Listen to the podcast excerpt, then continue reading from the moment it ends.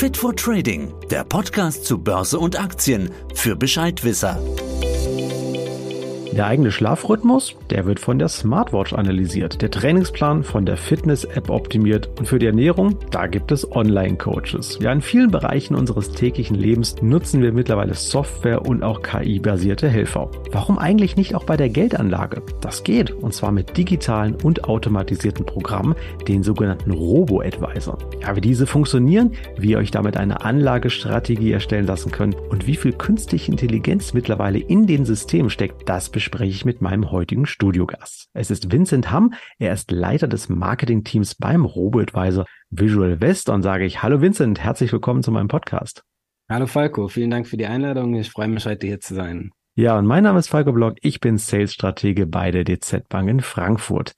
Vincent, fangen wir mal ganz einfach bei den Basics an. Was genau ist eigentlich ein Robo-Advisor? Ja, wo liegen die Chancen und die Risiken, wenn ich damit Geld anlege? Okay, was ist eigentlich ein Robotweiser? Ein Robotweiser ist letztendlich eine digitale Vermögensverwaltung. Somit macht ein Robotweiser auch das, was ein traditioneller Vermögensverwalter eben auch macht. Allerdings komplett digital. Was macht ein traditioneller Vermögensverwalter? Eine passende Investition ermitteln und anlegen, diese überwachen und bei Bedarf auch Anpassungen vornehmen. Beim Robotweiser wird in der Regel in Portfolien aus ETFs investiert, entweder über eine Einmalanlage, einen Sparplan oder auch die Kombination aus beiden. Die Vorteile und Chancen bei der Geldanlage mit dem Robo, die leiten sich hauptsächlich daraus ab, dass eben alles digital und online ist. Es ist die professionelle Zusammenstellung und Verwaltung der Investition. Bei Marktveränderungen werden Anpassungen vorgenommen. Eben durch diese Digitalisierung und Automatisierung sind die Kosten deutlich günstiger als bei der traditionellen Vermögensverwaltung und somit auch die Einstiegssummen niedriger. Bei Visual West zum Beispiel geht alles schon ab 500 Euro Einmalanlage oder 25 Euro Sparplan pro Monat. Ein weiterer Vorteil ist, dass Anlegerinnen und Anleger eben jederzeit Zugriff auf die Geldanlage haben, weil alles digital online ist. Es gibt auch Nachteilige und Risiken. Wie bei jeder Geldanlage am Kapitalmarkt, Kursschwankungen können zu kurzfristigen Verlusten führen. Theoretisch kann ein Robotweiser auch pleite gehen, wobei die Investitionssumme selbst bei einer Pleite geschützt ist, da Fonds zum Sondervermögen gehören. Und dann sehen manche Anlegerinnen und Anleger eventuell auch noch ein Risiko darin, Geld per se online anzulegen. Wobei hier gesagt ist, bei Robotweisern wird wie im klassischen Online-Banking nach neuesten Sicherheitsstandard gearbeitet, sodass Transaktionen hier sicher sind. Jetzt hast du gesagt Robo-Advisor, also da ist eine Technik dahinter und wenn ich das auch so höre, Robo, stelle ich mir so eine Maschine dahinter vor.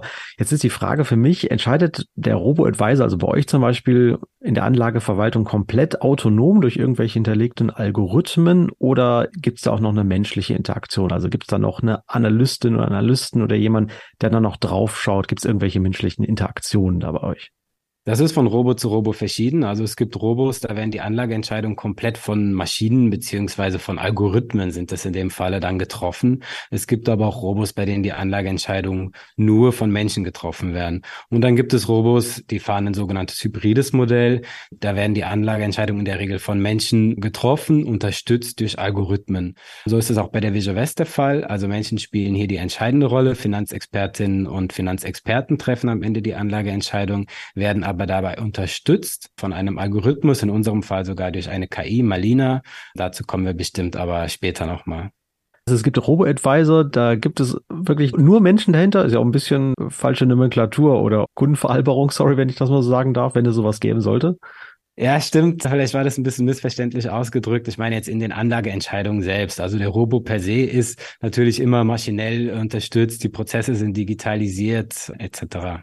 Okay, also sag mal so, dadurch könnt ihr auch alles günstiger anbieten als jetzt zum Beispiel so ein professioneller Vermögensverwalter, den ich ja so als äh, ja, Börseneinsteiger in der Regel, an den ich ja gar nicht rankomme, richtig? Korrekt. Okay, jetzt kommen wir mal zur Zielgruppe. Also wir haben ja in der Regel jetzt hier jüngere Zuhörerinnen und Zuhörer, vielleicht auch Börseneinsteiger oder diejenigen, die noch nicht ganz so lange an den Börsen aktiv sind. Jetzt die Frage, für wen würdest du denn sagen, ist die Geldanlage mit Hilfe eines Robo-Advisors denn geeignet? Und für wen vielleicht aber auch weniger? Wer ist denn so eure primäre Zielgruppe? An wen richtet ihr euch da? Ja, wir haben eigentlich eine ziemlich breite Zielgruppe. In erster Linie richten wir uns einfach an Anlegerinnen und Anleger, die digital affin sind und die mindestens 25 Euro pro Monat zum Investieren übrig haben, was eben, wie gesagt, auf die meisten Menschen zutrifft. Mhm. Generell sind aber Robos geeignet für Anlegerinnen und Anleger, die sich zum einen entweder nicht gut auskennen, um ihre Geldanlage selbst zu strukturieren und den Robo eben die Strukturierung der Geldanlage überlassen, aber auch für Anlegerinnen und Anleger, die eventuell das Wissen zwar mitbringen, aber einfach nicht die Zeit haben oder die Zeit investieren möchten, sich um ihre Geldanlage zu kümmern.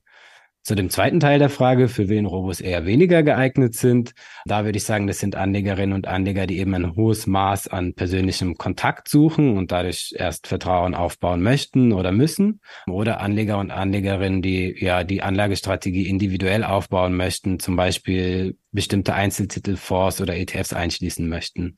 Und dann vielleicht generell noch nicht geeignet für Menschen, die ja mit digitalen Medien per se überfordert sind und somit auch die Geldanlage nicht komplett digital haben wollen.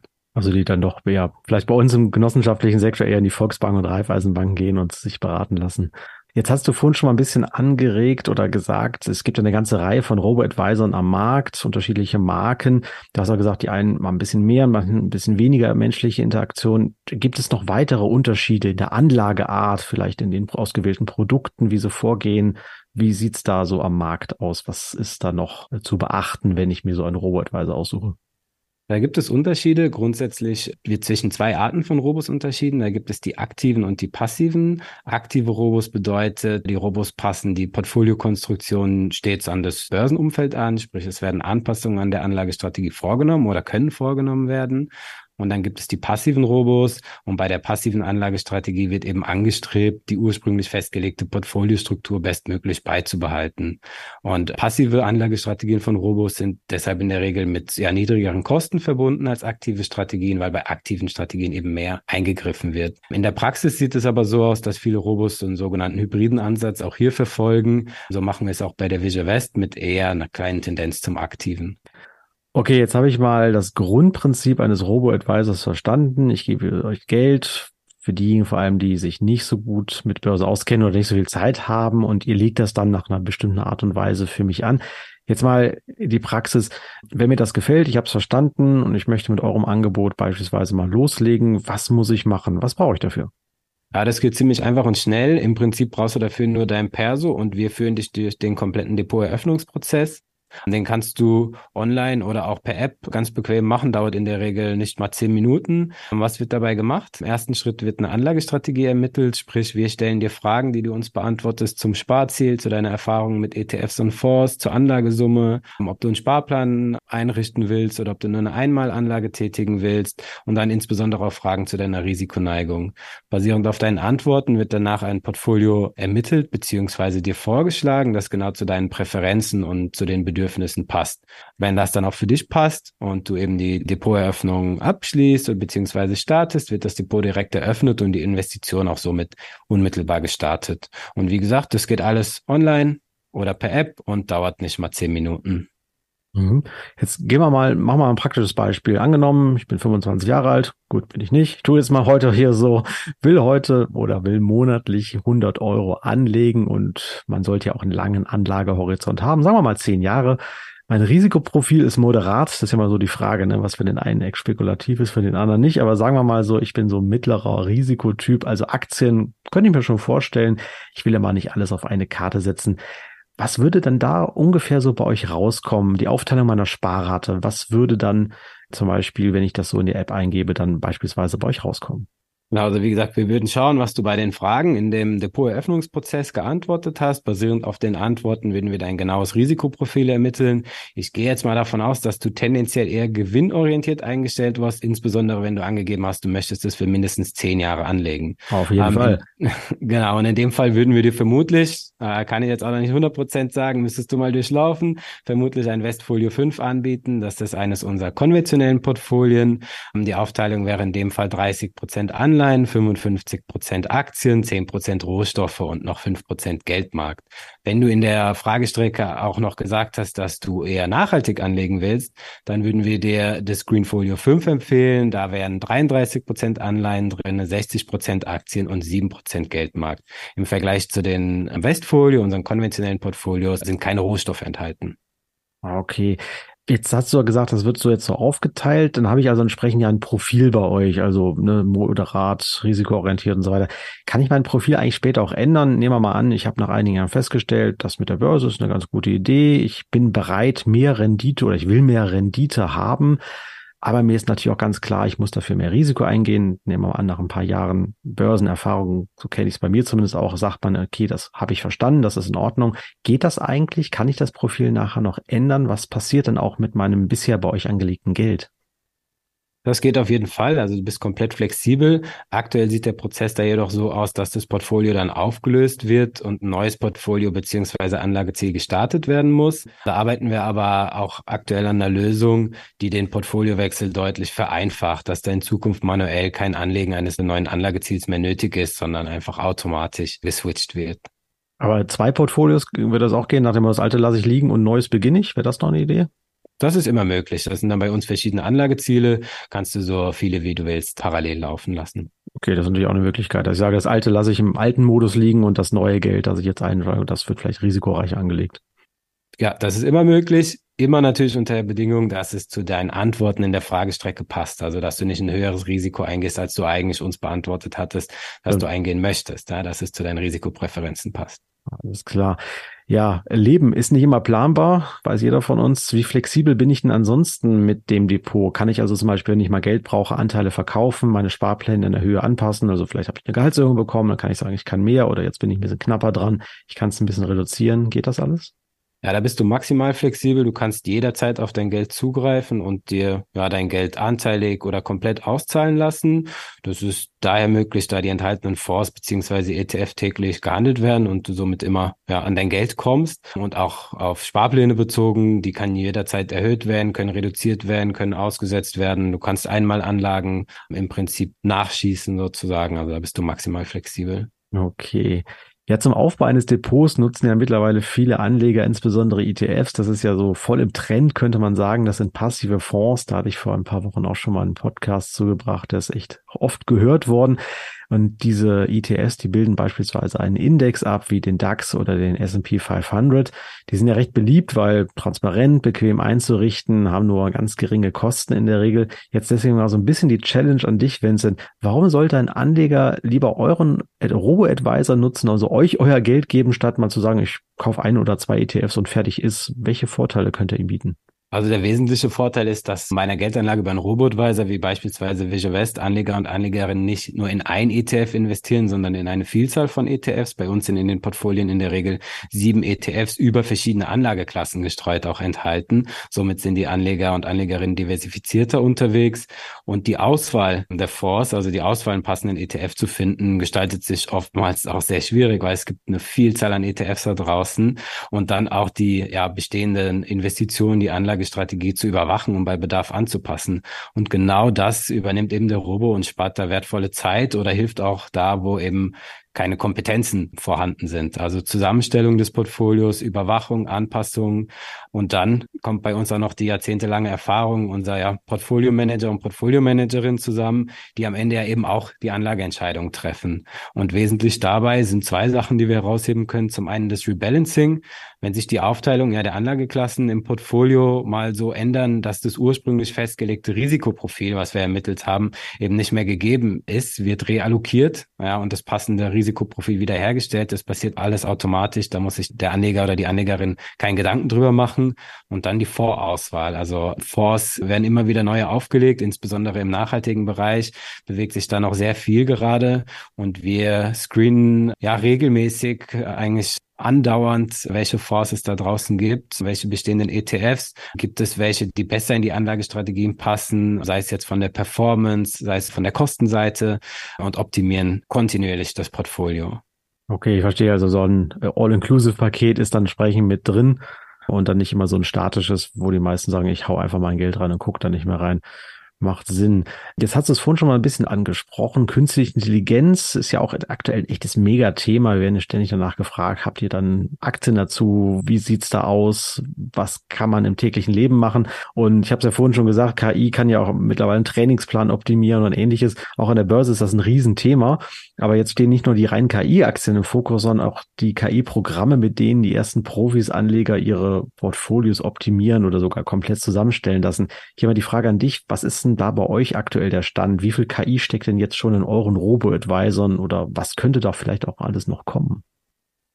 Ja, spannende Frage. Prinzipiell auch hier sehr unterschiedlich von Robo zu Robo. Wenn wir jetzt mal auf uns zu sprechen kommen, auf die Visual West. Wir haben KI im Einsatz, aber nicht eben eigenständig. Bei uns ist die KI eine Unterstützung fürs Portfolio-Management. Mhm. Da nutzen wir das so Tool Malina heißt es bei uns, eben als Unterstützung für unsere Anlageentscheidungen. Wie funktioniert es? Wir füttern Malina mit Daten. Die werden dann von Malina intelligent verknüpft und ja, auf Grundlage dieser Verknüpfung kann Malina beispielsweise die Höhe der Wahrscheinlichkeit berechnen, ob eine bestimmte Anlageklasse, beispielsweise Rohstoffe, besser performt als eine andere Anlageklasse, beispielsweise Aktien. Mhm. Und damit unterstützt dann Malina bei der Entscheidung zu unseren Anlagestrategien. Und wir haben auch in der Vergangenheit schon auf den Auswertungen, basierend auf den Auswertungen von Malina, mehrfach die Gewichtung von eben beispielsweise Rohstoffen und Aktien in unseren Anlagestrategien angepasst. Aber wie erwähnt, das ist eine Unterstützung. Denn auch nach wie vor gilt bei uns, die finale Entscheidung wird eben von menschlichen Expertinnen und Experten, unseren Portfolio-Managern und Portfolio-Managerinnen getroffen. Okay, also KI heißt jetzt für euch nicht, dass die demnächst auch in absehbarer Zeit ein Portfolio komplett selbst zusammenstricken wird. Da gibt's ja ein paar Quantfonds, die haben das so als langfristiges Ziel, wobei langfristig heißt da mittlerweile ja nicht mehr zehn Jahre, sondern vielleicht drei oder vier, sondern ihr bleibt dabei, KI ist für euch unterstützend, hilft euch, aber die menschliche Interaktion bleibt weiterhin entscheidend.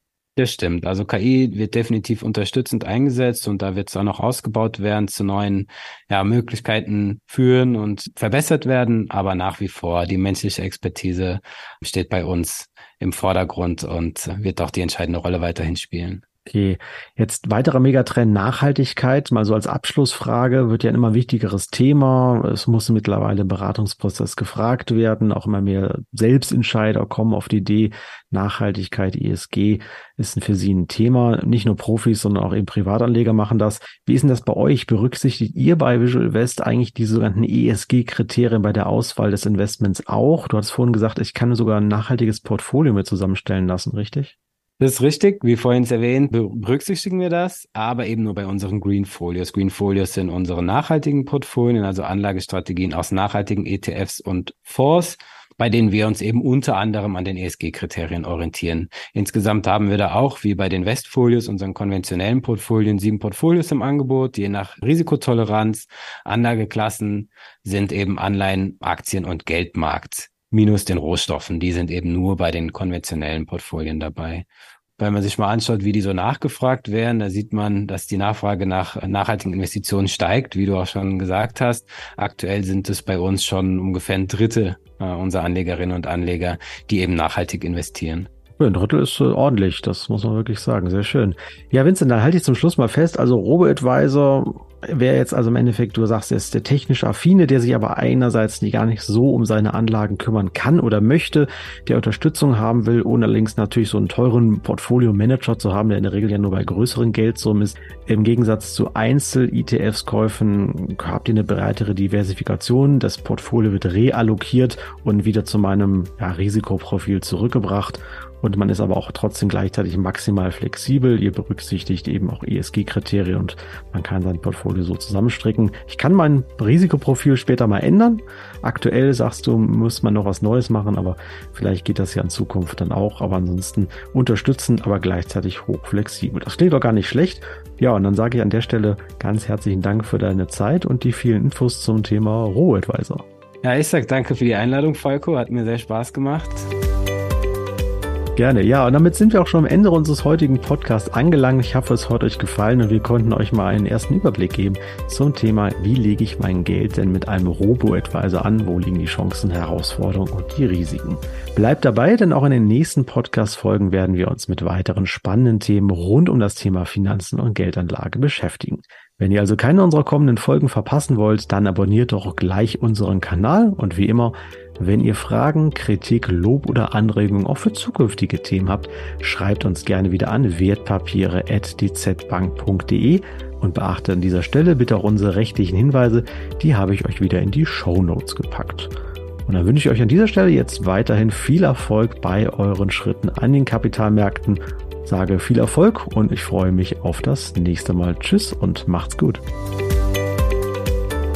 Das war Fit for Trading, der Podcast für deine Investments. Fit for Trading, der Podcast zu Börse und Aktien für Bescheidwisser.